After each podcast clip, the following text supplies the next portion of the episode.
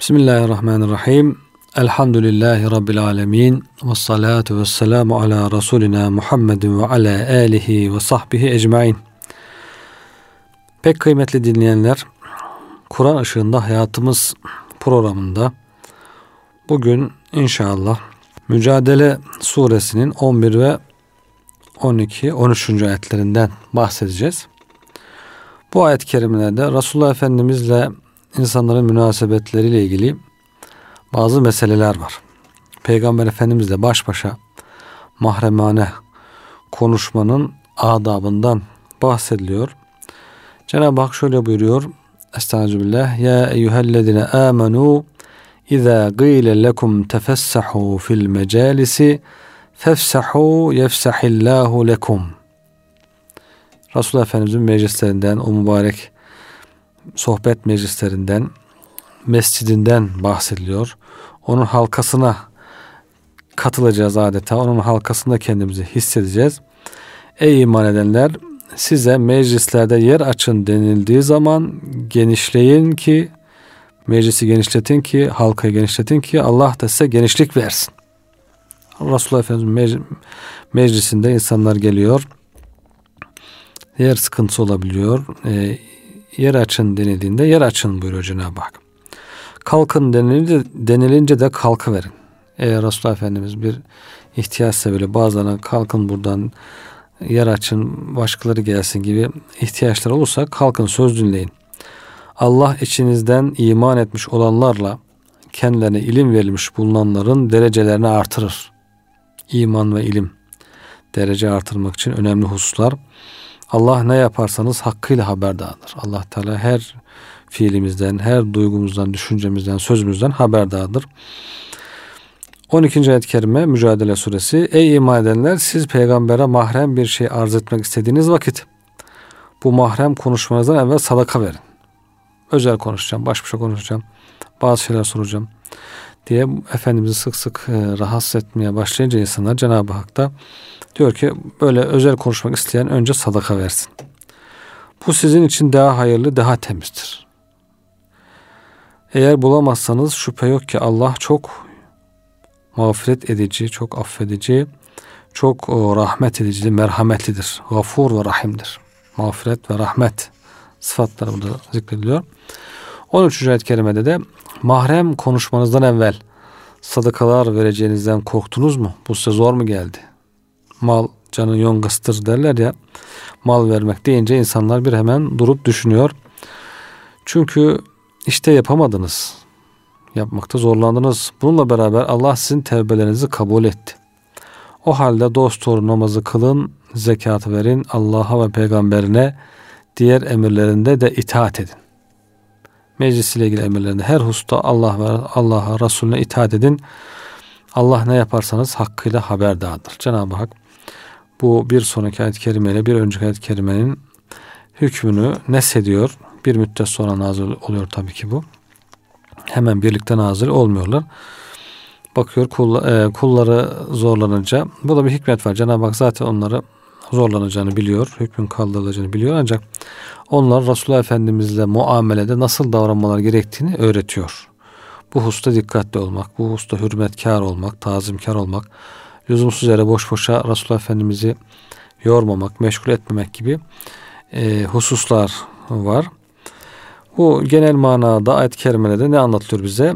Cenab-ı Hak şöyle buyuruyor. Ey müminler size dışarıdan yeni gelen kardeşlerinize yer açın denildiği zaman Resulullah Efendimizin meclisinde onun da oturabilmesi için yer açın. Gelene yer vermek insanlar arasında sevgiye sebep olur. Bir insan geldiğinde onun gelişini dikkate almak, hemen yer açmak, ona hoş geldin demek, ona doğru dönmek gibi şeyler o insanı memnun eder. Ama bir insan, bir insan geldi kimse hiç oralı olmazsa, kimse tınmazsa adeta, o gelen kimsenin gelişiyle ilgilenmezse o da onun kalbinde bir hüzün bırakır insanları birbirine bağlar bu e, gelenlere yer açmak. Onlara yer açtığınız takdirde Allah Teala da size rahmetini çoğaltır. Cenab-ı Hak ne kadar merhametli. Kullarını da ne kadar çok seviyor. Kulların asla incitilmesini istemiyor. Kullarına bir iyilik yapıldığında Cenab-ı Hak hemen bunun mükafatını o iyiliği yapana fazlasıyla kat kat fazlasıyla ihsan ediyor.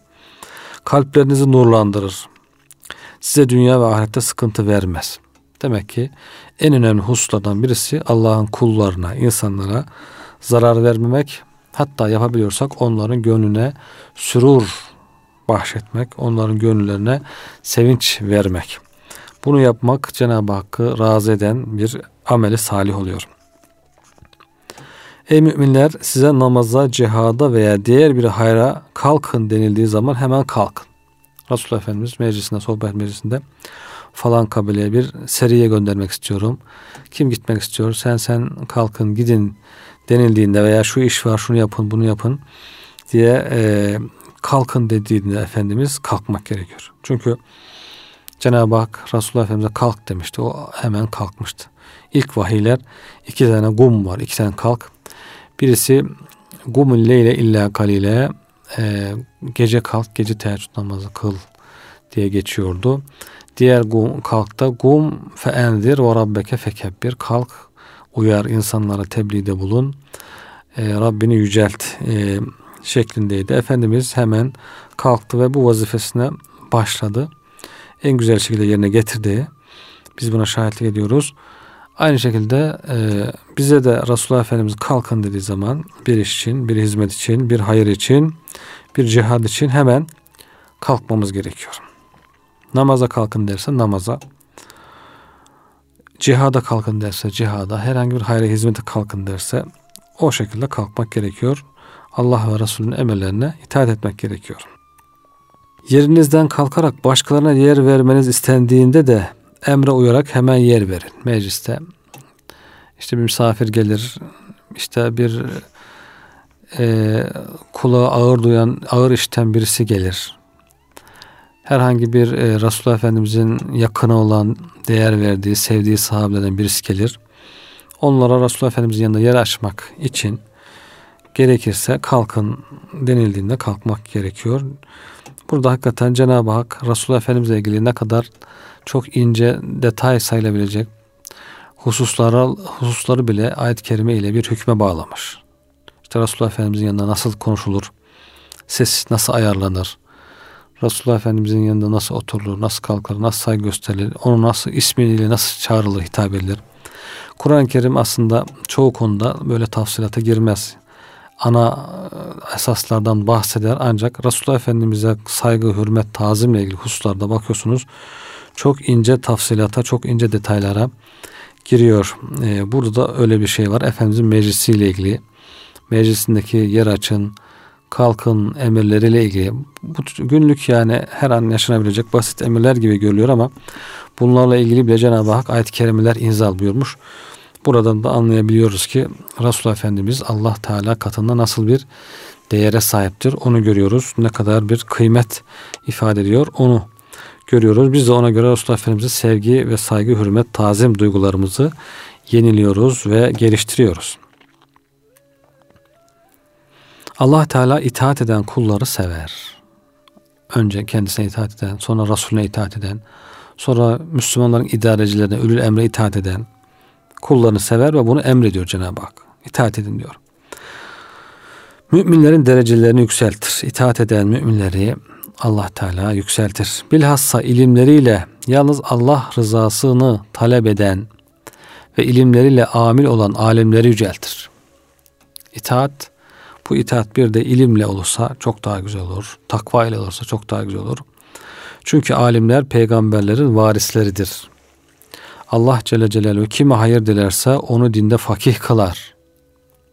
Burada genel olarak Allah'a itaat bütün insanlar için geçerli zikredilmiş. Bir de özel olarak da ilim ehli özellikle zikredilmiş. İlmin değerini burada anlıyoruz. İlim ehlinin derecelerle yükseltileceğini görüyoruz. Allah Celle Celaluhu katında yücelik, yükseklik meclislerde en yüksek yerde oturma ile değil, ilim ve iman ile olur.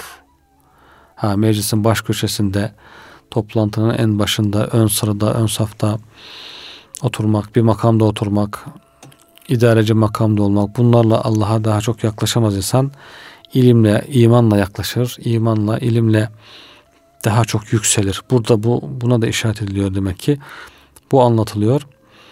Tabii ki ön safta bulunmanın bilhassa namazlarda ön safta bulmanın fazileti var ama bunu hiçbir zaman gurur kibir vesilesi yapmadan sırf Allah'a yaklaşmak maksadıyla işte idari olarak önlerde bulmak ise Allah'ın kullarına hizmet maksadıyla gurur, kibir ve bir menfaat maksadı, maksadıyla değil. Böyle olursa bu da tabii ki bir e, güzelliktir, fazilettir, faydalıdır ancak asıl yüksekliğin, asıl derece kazanmanın ilim ve imanla olduğunu bu ayet-i kerimeden görüyoruz. Mücadele suresi 11, 12, 13. ayetlerde bunu görüyoruz. Allah Teala mümin kullarına Resulullah sallallahu aleyhi ve sellem ile herhangi bir işte mahrem konuşmak istedikleri zaman özel bir konuşma baş başa konuşmadan önce Resulullah sallallahu aleyhi ve sellemin şanına tazim, fakirlere yardım, halis müminlerle hilekar münafıkların arasını temiz için sadaka vermeyi emretmiştir. Niçin bu emir gelmiş? Demek ki onun hikmetleri burada bahsediliyor tefsirimizde. Resulullah Efendimiz'e özel olarak konuşmadan önce sadaka verin buyuruyor Cenab-ı Hak. Bir, bu peygamberimizin şanını yüceltmek için. Yani Peygamber Efendimiz farklı bir insan, her insan gibi değil. Onunla özel görüşebilmek için bir bedel ödemek gerekiyor. Onun yüceliğini gösteriyor. İki fakirlere yardım.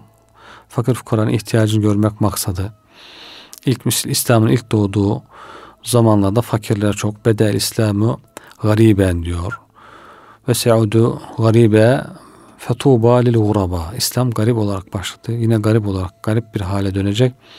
Gariplere müjdeler olsun. İşte o garip insanlar çok İslam'ın ilk zamanlarında onlara bir yardım olsun diye. Üçüncü sebep de halis müminlerle ile hilekar münafıkların arasını ayırmak. Münafık var. iman etmiyor aslında. içinde düşmanlık besliyor. Kötülük fırsatları arıyor. Ama sanki Resulullah Efendimiz'e yakınmış gibi işte onunla özel görüşmeye e, istiyor. İşte onu meşgul ediyor. Lüzumsuz yere münafıkça, ihlassız, samimiyetsiz bir şekilde meşgul ediyor Efendimiz sallallahu aleyhi ve sellemi. İşte o Efendimiz'e özel görüşünce diğer insanlar o bak peygamberimize yakın bir insan gibi falan böyle bir algı oluşturmaya çalışıyor. Cenab-ı Hak işte bu münafıklara münafıklarda tabii ki malı, menfaat çok seven insanlar. Ufacık bir sadaka verin deyince hemen onların pili bitiyor. Onlar hemen e, ayrılıyorlar. Bu münafıkça davranışlarını yapamıyorlar. Bu hikmete binaen Cenab-ı Hak bu emri göndermiş. Bir müddet bu emir yürürlükte kalmış. Çünkü sadaka kalbi temizlediği gibi Allah katında da en makbul amel salihlerden birisidir. Kalbi temizler sadaka. Sadaka verince daha temiz oluyor insanlar. Halis müminler. Ama münafıklar da o sadakayı veremez zaten. Ondan kaçar. Kaçmak zorunda kalır. Böyle bir mahrem konuşma yapmak isteyen mümin sadaka verme imkanına sahip değilse üzerine bir vebal yok. Yani imkan olan versin. Hakikaten verme durumu olmayan e, vermesi şart değil. Zira Allah Teala müminlere güçlerin yetmediği şeyleri emretmiyor.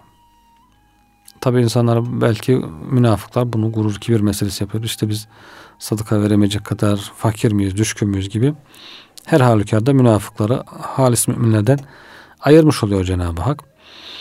Allah Teala sadaka ve benzeri hayırlı işlerin yapılmasından korkulmaması icap ettiğini haber veriyor 13. ayet kerimede.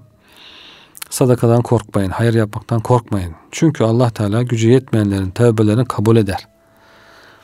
Yapamayanları, yanlış yapanların, tövbe edenleri tövbelerini kabul eder ve onlara emredilen şeyin terki hususunda ruhsat verir. O takdirde namazınızı dost doğru kılın ama şunlara şunları herkes yapabilir. Namaz bütün insanların yaşlı, genç, çoluk, çocuk, hasta, fakir, zengin herkesin yapabileceği bir ibadettir. Daha en umumi ibadettir. Namazınızı kılın, dost doğru kılın. İkame edin. Zekatı verin. Zekatın alanı biraz daha dardır. Zenginler verebilir ancak. Sonra ibadetlerde ve bilhassa namaz ile zekatta kısaltma yapmayın. Onlarda gevşeklik göstermeyin. Zira Allah Teala yaptıklarınızdan hakkıyla haberdardır. Yani herkes belki sadaka veremeyebilir ama zekat verme durumu varsa zekatını verecek. Farzdır çünkü zekat. Namaz farzdır. Herkes onu yerine getirecek. Bu ayet kelimelerin nüzul sebeplerinden bahsediliyor. Kıymetli dinleyenler. Birisi şöyle. Resulullah sallallahu aleyhi ve sellem bir cuma günü caminin suffesindeydi. Sofada o gölgelik çardakta. Yer dardı. içlerinde Sabit bin Kays bin Şemmas'ın da bulunduğu Bedir'e katılan muhacir ve ensardan bir cemaat geldi.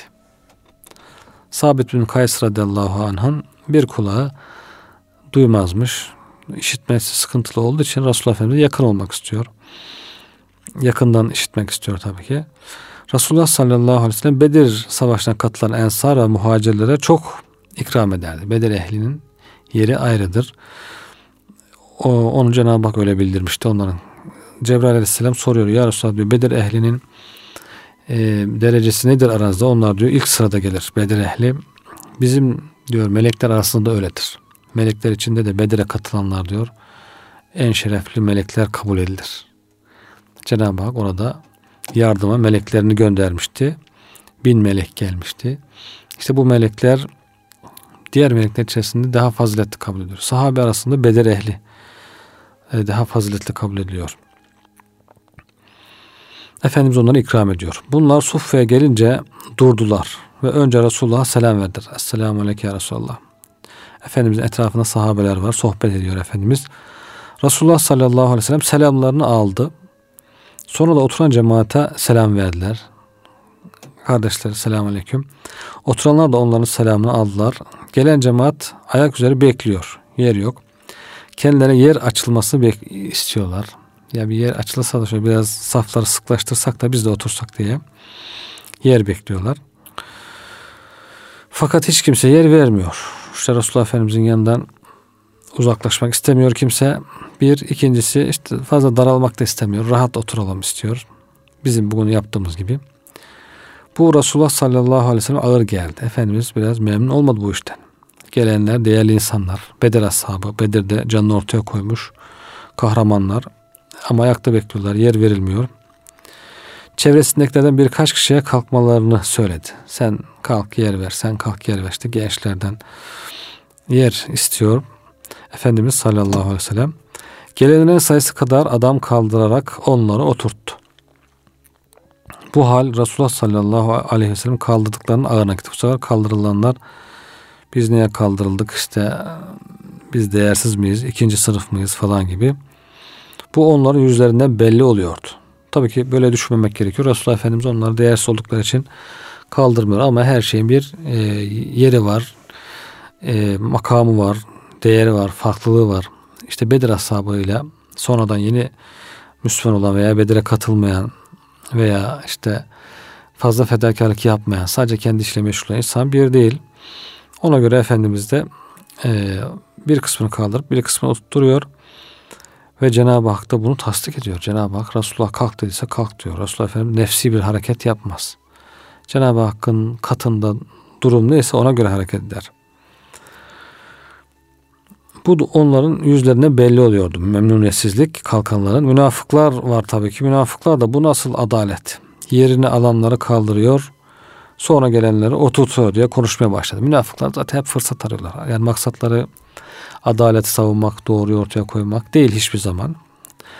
Bir tenkit malzemesi bulabilmek. Bugünkü bazı insanlar da var. Hep her fırsatta işte adalet, çevre, şu bu insan hakkı falan Maksatları o değil. Maksatları bir tenkit malzemesi bulmak, bir saldırı malzemesi bulmak. Münafıkların vazifesini o, gün, o günkü münafıkların vazifesini bugün yapan insanlar var işte. Onlar da hemen diyorlar böyle adalet mi olur işte önceden gelenleri kaldırdı sonra gelenleri oturtturdu falan diye konuşmaya başlıyorlar. İşte bunun üzerine Cenab-ı Hak bu ayet indiriyor. Allah'ın Resulüne itaat edeceksiniz diyor. Resulullah kalk dediyse kalkacaksın. Yer aç dediyse yer açacaksın.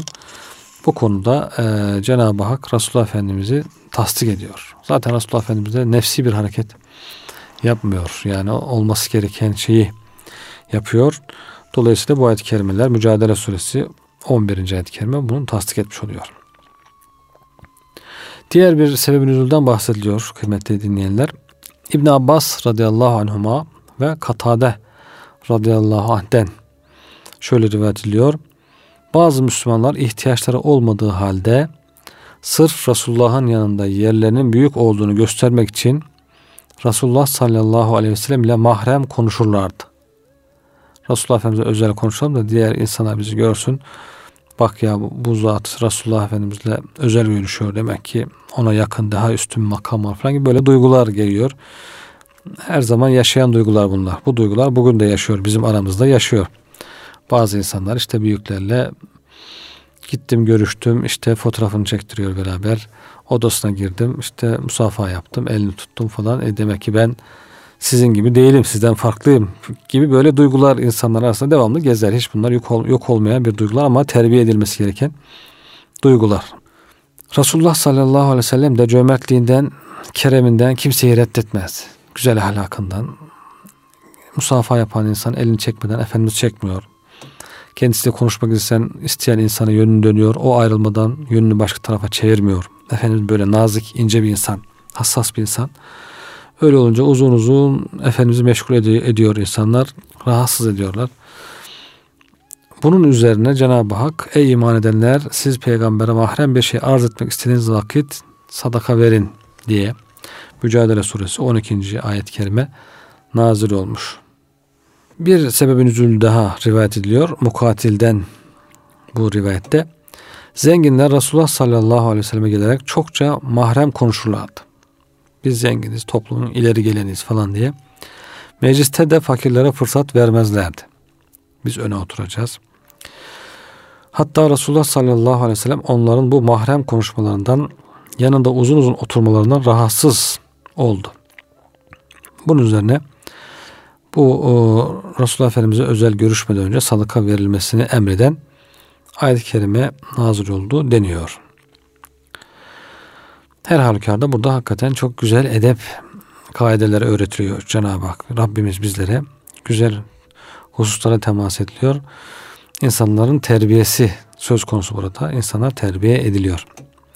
Bu duygular hakikaten bugün de terbiyeye muhtaç duygular. Bugün de aynı şekilde terbiye edilmesi gereken duygular bunlar.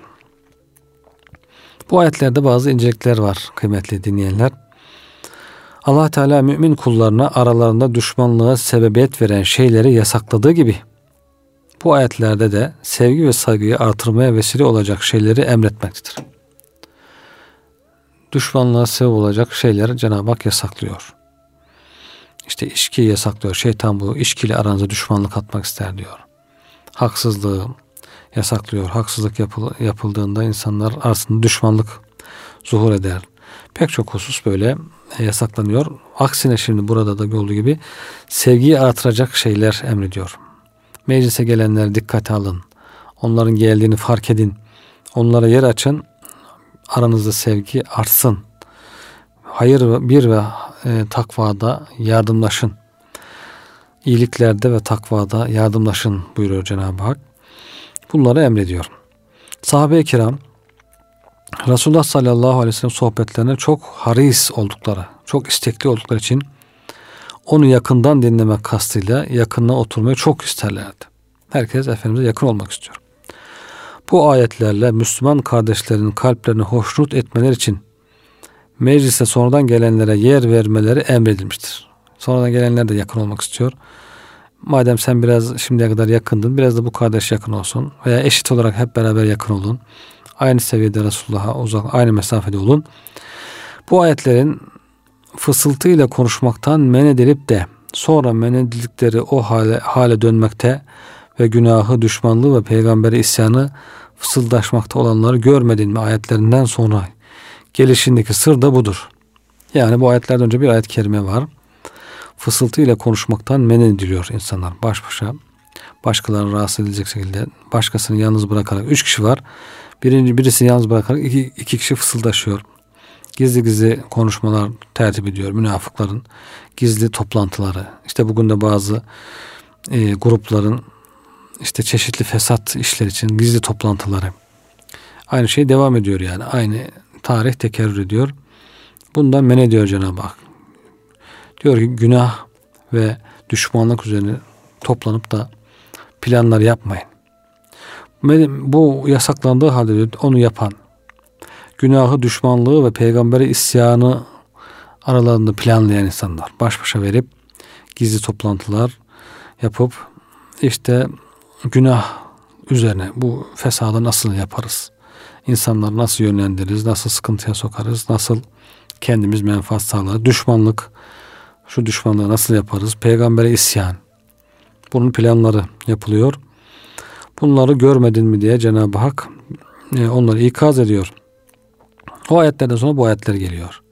Yani böyle kötülük üzerine birleşmeyin, e, toplanmayın, iyilik yapın, birbirinize sevginizi artıracak e, güzellikler yapın, güzel davranışlarda bulunun diye. Daha önceki ayetlerde Allah Teala günah ve düşmanlığa vesile olacak şeyleri mahrem konuşmayı yasaklamaktaydı. Burada da e, yine Müslümanlara yer açmayı, e, söz dinlemeyi, itaat etmeyi, eğer gerçekten ciddi olarak Resulullah'la görüşme istekleri varsa sadaka vererek ciddiyetlerini göstermelerini, saygılarını, tazimlerini göstermelerini istiyor. Diğer bir incelik Allah Teala ayet-i kerimede ey müminler hitabıyla başlayarak müminlere vermiş olduğu değeri gösteriyor. Ey müminler diye bir hitap çok önemli insanlara yapılacak hitap. Hitap hitaptan hitap eden zatın düşünceleri, durumu anlaşılabilir. Yani bizim hakkımızda ne düşündüğü işte Cenab-ı Hak ey müminler deyince onlara değer verdiğini gösteriyor. Bu hitabın hemen arkasında da ulemayı zikrederek alimleri, alimlerin yer ve ehemmiyetini gösteriyor Cenab-ı Hak. Zira ey iman edenler hitabı zaten ulemayı da içine almaktadır. Alimler de var onun içinde. Ama özellikle tekrar zikretmesi ilmin kıymetini gösteriyor. Ulemanın tekrar zikredilmesiyle il, ilmiyle amil olan ilim ehlinin yerinin, makamının yüceliğine işaret edilmiş ayet-i kerimede. Diğer bir incelik, müminlere Resulullah sallallahu aleyhi ve sellem ile mahrem konuşmadan önce sadaka verilmelerinin emredilmesi birkaç yönden ehemmiyeti haizdir. Bir, Resulullah sallallahu aleyhi ve selleme ve Resulullah ile mahrem konuşmaya tazim etmek. Resulullah'a tazim gösterin. Ona yaklaşabildiyseniz bunu da önemseyin. Bu da önemli bir şey. Resulullah'a yaklaşmak önemli bir husustur. İşte bugün insanların hacca umreye gidebilmeleri o da önemli bir husus. Elhamdülillah Müslümanlar buna tazim ediyor. Hacca umreye gidenlere gıpteyle bakıyor. Onları uğurluyor, gelince karşılıyor, ziyaretine gidiyor falan. Resulullah Efendimiz'e yaklaşmak da önemli bir şey. Ona da tazim etmek lazım. Umre'ye gidebiliyorsak bunun için Allah'a çok çok şükretmek lazım. Bunu bir gurur kibir vesilesi yapmamak lazım. İşte ben gidiyorum. Her sene gideriz biz. İşte bilmem kaçıncı defa gelişim falan gibi gurur kibir vesilesi yapmamak, şükür vesilesi yapmak gerekiyor. İki fakirlere fakirlerin verilecek sadakadan faydalanması. Fakirler istifade etsin. Üç Resulullah sallallahu aleyhi ve sellem çok soru sorulmasının önlenmesi. Lüzumsuz soruları ayıklamak. Lüzumlular kalsın geriye. Dört, muhlis, ihlaslı ile münafığın dünyayı seven ile ahiret sevenin birbirinden ayrılması. İhlaslı olanla olmayan, dünyayı sevenle ahiret seven birbirinden ayrılsın diye böyle emredilmiş oluyor. Bir başka incelik, Kur'an-ı Kerim alimlerin Allah katında yüce bir yerleri olduğunu beyan ediyor. Alimlere şeref ve iftihar bakımından Kur'an'da var olan ayetler kafidir. Alimler hakkında Resulullah sallallahu aleyhi ve sellem de İslam'ı canlandırmak için ilim arayan, okuyan ve okutanlarla peygamberler arasında tek bir derece vardır. Derece farkı vardır buyurarak e, onların şerefini beyan ediyor. Bu hususta pek çok ayet-i kerimeler var. Peki bu ayetlerde bahsedilen meclislerde maksat nedir? Müfessirler bu hususta üç görüşe ayrılmışlar. Mücahide göre meclislerde maksat hasada Resulullah'ın meclistir. Meclislerde yer açın denildiği zaman Mücadele Suresi 11. ayetteki meclis nedir? Resulullah Efendimiz'in meclisidir demiş Mücahit. İbn Abbas ve Hasan Basri meclislerde maksat harp meclisi ve savaş meydanıdır. Zira sahabiler şehadeti çok arzu ettikleri için savaş saflarındaki yerlerini kimseye vermezlerdi. Şimdi böyle bir problem herhalde olmaz. Ama sahabe zamanında şehitliğin kıymetini bildikleri için herkes ön safta savaşmak istiyor. Onun için başkaları da gelsin ön safta savaşabilsinler. Yani canını feda ediyor İslam için. İşte bu o, meclisten kasıt diyor cephedir demiş İbn Abbas ve Hasan Basri.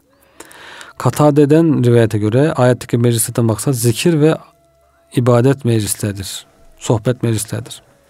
Bu mana daha geniştir. Allah'a zikir meclisleri, sohbet meclisleri, Resulullah Efendimizin meclisleri, Daha sonraki ulemanın meclisleri. Çünkü zikir meclisi denilince Resulullah'ın meclisi de, savaş meclisi de ifade edilmiş olmaktadır. Bütün meclisleri için alıyor. Taberi şöyle diyor. Bu hususta söylenecek en doğru söz Resulullah sallallahu aleyhi ve sellem meclislerde müminlere yer açın demesi zikredildiğine göre buradaki meclisin Resulullah Efendimizin meclisine veya savaş meclisine tahsis edilmesi gerekmektedir diyor Taberi.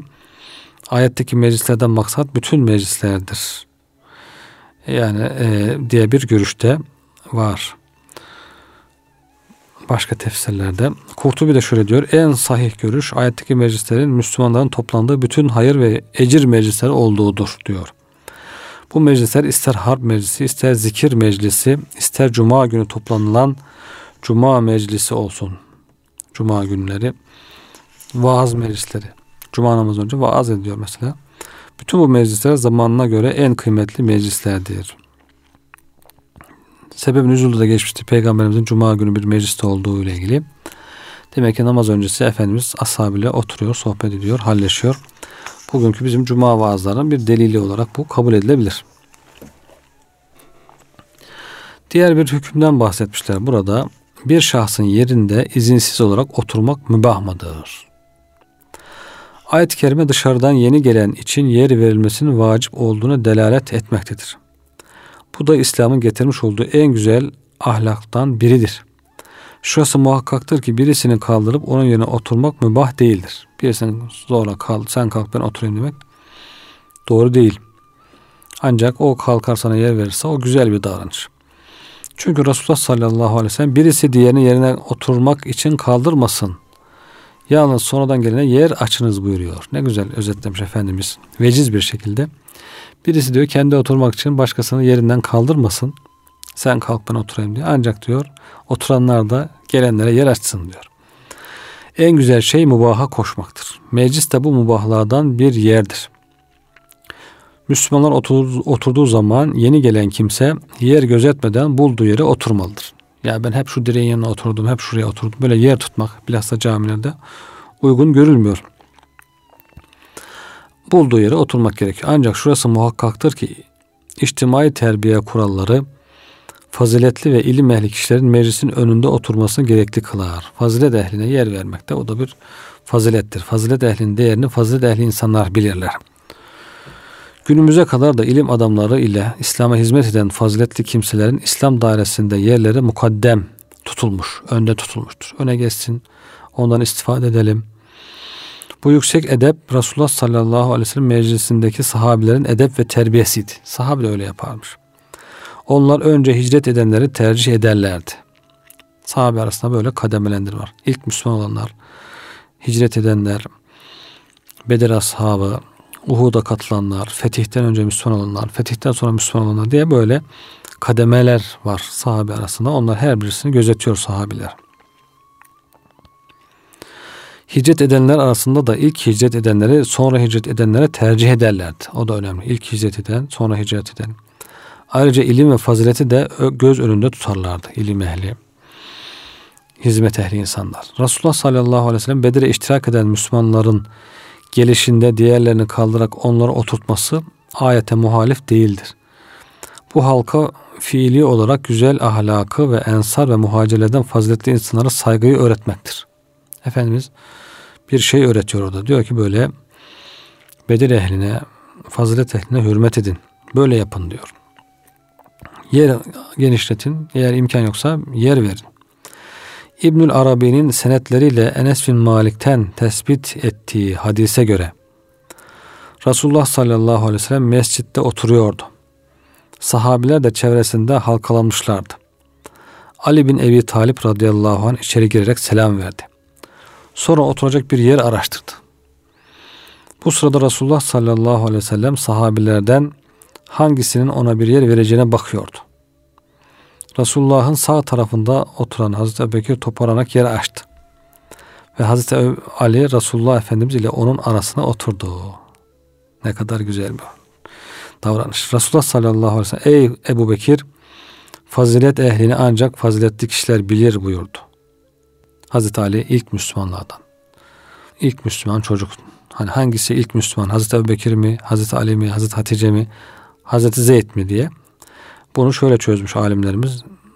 Erkeklerden Hazreti yani olgun erkeklerden Hazreti Ebubekir, çocuklardan Hazreti Ali, kadınlardan Hazreti Hatice, azat edilenlerden, kölelerden ilk Müslüman da Hazreti Zeyd bin Harise diye söylemişler. Şimdi Hazreti Ali ilk Müslüman. Pek çok hizmetleri geçmiş. Efendimizden hiç ayrılmamış. Fedakar bir insan. Böyle bir insana yer vermek lazım. Kim yer veriyor? Yine ilk Müslüman Hazreti Bekir yer veriyor. Demek ki fazilet ehlini ancak faziletli kişiler bilir diyor Efendimiz. Çok önemli. Demek ki fazilet ehlinin kıymetini ancak fazilet ehli insanlar bilir.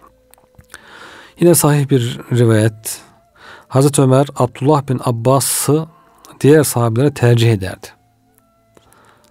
Hazreti Abbas, Efendimiz amcası, Abdullah da oğlu. Hazreti Ömer bunlara değer veriyor.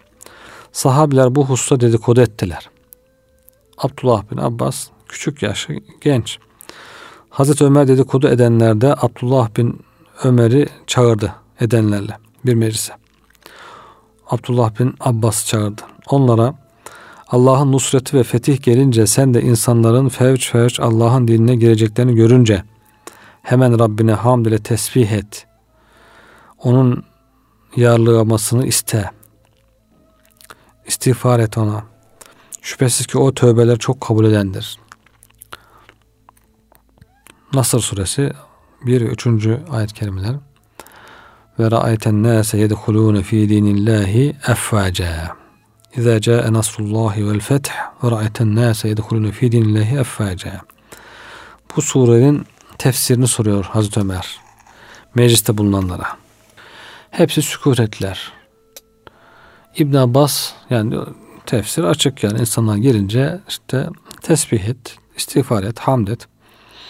İbn Abbas diyor ki radıyallahu anhuma bu sure Resulullah'a hitap ediyor dedi. Bunun üzerine Hazreti Ömer bu surenin tefsirinde ben de bundan başkasını bilmiyorum dedikten sonra Resulullah'a hitap ediyor bu sure ve diyor ki ya Resulullah'ın vefatını bildiriyor. Vefatının yaklaştığını bildiriyor.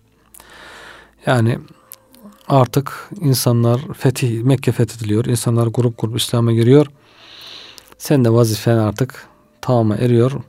Vazifenin sonuna doğru da mutlaka Subhanallah ve bihamdi estağfurullah ve etübüleyh demek gerekir. Allah'a tesbih etmek, Allah'a tesbih etmek, hamd etmek ve istiğfar etmek. Sen de bunu yap demek yani vefatın yaklaşıyor demektir. Bunu anlıyor. ince bir anlayış gerektiriyor bu. Ve Efendimiz de zaten Mekke fethinden sonra hep bu duaya devam etmiş. Subhanallah ve bihamdihi estağfirullah ve etubu ileyh. Biz de işlerimizde bu işlerimizin sonunda bir başarı elde ettiğimizde bir işi bitirdiğimizde bu tesbihe devam etmemiz gerekiyor. Subhanallah ve bihamdihi estağfurullah ve etubu ileyh. Yani Allah'ın izniyle yaptık biz bu işi. Kendi gücümüzle değil kusurlarımızdan dolayı Allah'tan af dileriz diye. Hazreti Ömer ben de diyor böyle düşünüyorum diyor. Sonra da dönüyor işte diyor ben bu ilimden dolayı bunu başkalarına tercih ediyorum. Diğer sahabiler yaşlı başlı diyorlar ki Abdullah kadar bizim oğlumuz var. Sen diyorlar Abdullah'ı getirip bizimle aynı mecliste istişare meclisine katıyorsun. Hazreti Ömer de işte bu ilimden dolayı diyor. Onda ilim var, tefsir ilmi var, hadis ilmi var, fıkıh var, Oturma meclisinde herhangi bir ihtiyacı için dışarı çıkan kişi tekrar döndüğünde evvelce oturduğu yerde oturması daha uygundur. Bir insan bir iş için giderse geri geldiğinde kendi yerine oturması daha uygun. Çünkü Resulullah sallallahu aleyhi ve sellem kim yerinden kalkar ve sonra yerine dönerse o yerde oturmaya diğerlerinden daha çok hak sahibidir buyurmuşlardır. Diğer bir hüküm dışarıdan gelen alim, fazıl ve salih kişiye ayağa kalkmak caiz midir? Fazilet bir insan geldi ayağa kalkılır mı? Fukahanın cumhuru, fakirlerin çoğu dışarıdan gelen alim ve fazıl kişiye ihtiram kastıyla ayağa kalkmanın caiz olduğuna hükmetmişlerdir. Çünkü Müslümana hürmet etmek vaciptir. Zira ona yapılan saygı onun dininden ve salahından dolayıdır. Niye hürmet ediyoruz? E Allah'ın dinini çok daha iyi biliyor. Cenab-ı Hakk'a güzel kulluk ediyor. Aslında o saygı Allah'a yapılan bir saygıdır. Zira ona yapılan saygı onun dininden ve salahından dolayıdır. Bu da İslam'a karşı olan saygıyı göstermektedir. Çünkü Resulullah sallallahu aleyhi ve sellem İslam'ın emir ve tavsiye ettiği hiçbir şeyi hakir görmeyin. Bir Müslüman kardeşinizle konuştuğunuz zaman ona güler yüzle konuşun buyurmuşlardır. Dışarıdan gelen bir insana eğer fasık değilse ve kibire yol açmıyorsa ayağa kalkılması caizdir. Ama ayağa kalkmak gelen insanı kibire sevk edecek, adamı tehlikeye, günaha sokacaksa buna da yol vermemek lazım. Yalnız şu var ki meclise giren insan her giriş ve çıkışında cemaatin ayağa kalkmasını istiyorsa o zaman kalkmak mekruhtur. Kalkın ben gelince diyorsa demek ki bir gurur kibir var demektir. İbni Kesir şöyle diyor. Fakihler dışarıdan gelen bir adama saygı için ayağa kalkılıp kalkılmayacağı hususunda ihtilaf etmişlerdir. Bazı fakirler Efendiniz'e ayağa kalkınız hadisine istinaden Sa'd bin Muaz gelince Kumu li seyyidikum buyuruyor Efendimiz. Efendiniz için ayağa kalkın diye. Bu hadise istinaden kalkmanın caiz olduğunu hükmetmişlerdir. Diğer bazı fakirler ise Resulullah'ın halkın kendisini ayakta karşılamasını isteyen kimse ateşte yerini hazırlasın hadisine dayanarak dışarıdan gelen cemaatin ayağa kalkmaması, kalkmasının yasak olduğuna hükmetmişlerdir. Diğer bazı fakirler ise şöyle demişlerdir. Dışarıdan gelen kimse uzaktan gelen bir misafir ise veya o bölgenin hakimi ise ayağa kalkılması caizdir. Sa'd bin Muaz'ın kıssası da buna delalet eder. Kabile reisiydi. Efendimiz ona kalkın buyurdu. Resulullah sallallahu aleyhi ve sellem Sa'd bin Muaz'ı Beni Kureyze'ye hakem tayin etti. Sa'd bin Muaz araya, oraya gelince Resulullah sallallahu aleyhi ve sellem ashabına Efendiniz'e ayağa kalkınız buyurdu hükmettiği bölgede hakime kalkmak onun hüküm ve emirlerinin daha geçerli olması içindir demişler. Ulemanın cumhuru dışarıdan gelen bir adam için ayağa kalkmanın caiz olduğuna hükmetmişlerdir. Ancak fasık kibiriyle meşhur veya saygı ve hürmeti seven bir kimse için ayağa kalkılmaz. Demek ki her hadis-i şerifin bir yeri var. Gerçekten salih bir insansa ayağa kalkmak ama kibirlenen, gururlanan bir insansa onun için kalkmamak gerekiyor. Bazı fakihlerin ayağa kalkmanın caiz olmadığı yolundaki görüşlerini ispat için delil aldıkları halkın kendisini ayakta karşılamasını isteyen kimse ateşte yerini hazırlasın hadisi bu hususta bir delil olamaz. Çünkü Resulullah bu hadiste mütekebbir ve halkın kendisine ayağa kalkmasını isteyen kimseye ayağa kalkılmamasını bildirmiştir. Yoksa her gelen için ayağa kalkılmasını yasaklamamıştır. Özel bir hükmü var o hadisin. Bazı insanların ayağa kalkmak namazın rükünlerinden bir rükündür. Bundan ötürü gelen bir kimse ayağa kalkmak haramdır. Çünkü bu ibadete benzer demelerine gelince böyle diyenler de olmuş. Bu söz tam bir cehaletin ifadesidir. Şer'i hükümleri ayet ve hadislerden çıkaran kimseler böyle bir söz söylemezler. Fakihlerin e, zihin yapısını bilen, fakihlerde az çok tanıyan insanlar bu sözün nasıl boş bir söz olduğunu anlarlar. Bu nasıl söylenebilir? Oturmak, Kur'an okumak, şehadet getirmek ve Şafii mezhebine göre salat ve selam getirmek de namazın rükünlerindendir. Öyleyse kim alemin huzurunda oturmak, birisinin karşısında Kur'an okumak, kelime-i şehadet getirmek, Resulullah salat ve selam okumak haramdır. Çünkü bunlar namazın rükünlerde diyebilir. Çünkü bugün her önüne gelen konuşuyor. Doğru yanlış. Böyle demek ki abuk sabuk fikirlerde ortaya atanları hep görüyoruz civarımızda. Kalkmayı namazdaki rükû ve secde ile kıyas etmek İslam'daki kıyas kurallarına uymadığı gibi batıl bir kıyastır. Çünkü Allah'tan başkasına rükû ve secde caiz değildir. Nitekim Resulullah sallallahu aleyhi ve sellem eğer insanların insanlara secde etmesini emretseydim, kadının kocasına secde etmesini emrederdim buyurmuştur. Görülüyor ki secdenin Allah'tan başkasına yapılmaması hususunda kesin nas vardı olmuş. Ayakta durma, oturma veya uzanma ise haram olan şeylerden değildir. Allah bizi cahillerin şerrinden ve ilim iddiasındaki ahmakların şerrinden korusun. Ahmaklar eksik olmuyor, cahiller eksik olmuyor. Bunları her birimiz çevremizde görebiliyoruz. Bir hüküm daha var. Resulullah ile mahrem konuşmadan önce sadaka vermek vacip midir şu anda da veyahut da devam etmiş midir bu hüküm? Alimler peygambere mahrem bir şey arz etmek istediğiniz vakit bu mahrem konuşmanızdan evvel sadaka verin ayetindeki verin emrinin vücubu mu yoksa sünneti mi gerektirdiği hususuna görüş ayrılığına düşmüşler. 12. Mücadele 12. ayet-i kerime vücub mu ifade ediyor? Farz, vacip mi yoksa bir sünnet mi? Bazı alimlere göre ayetteki emir vücub içindir.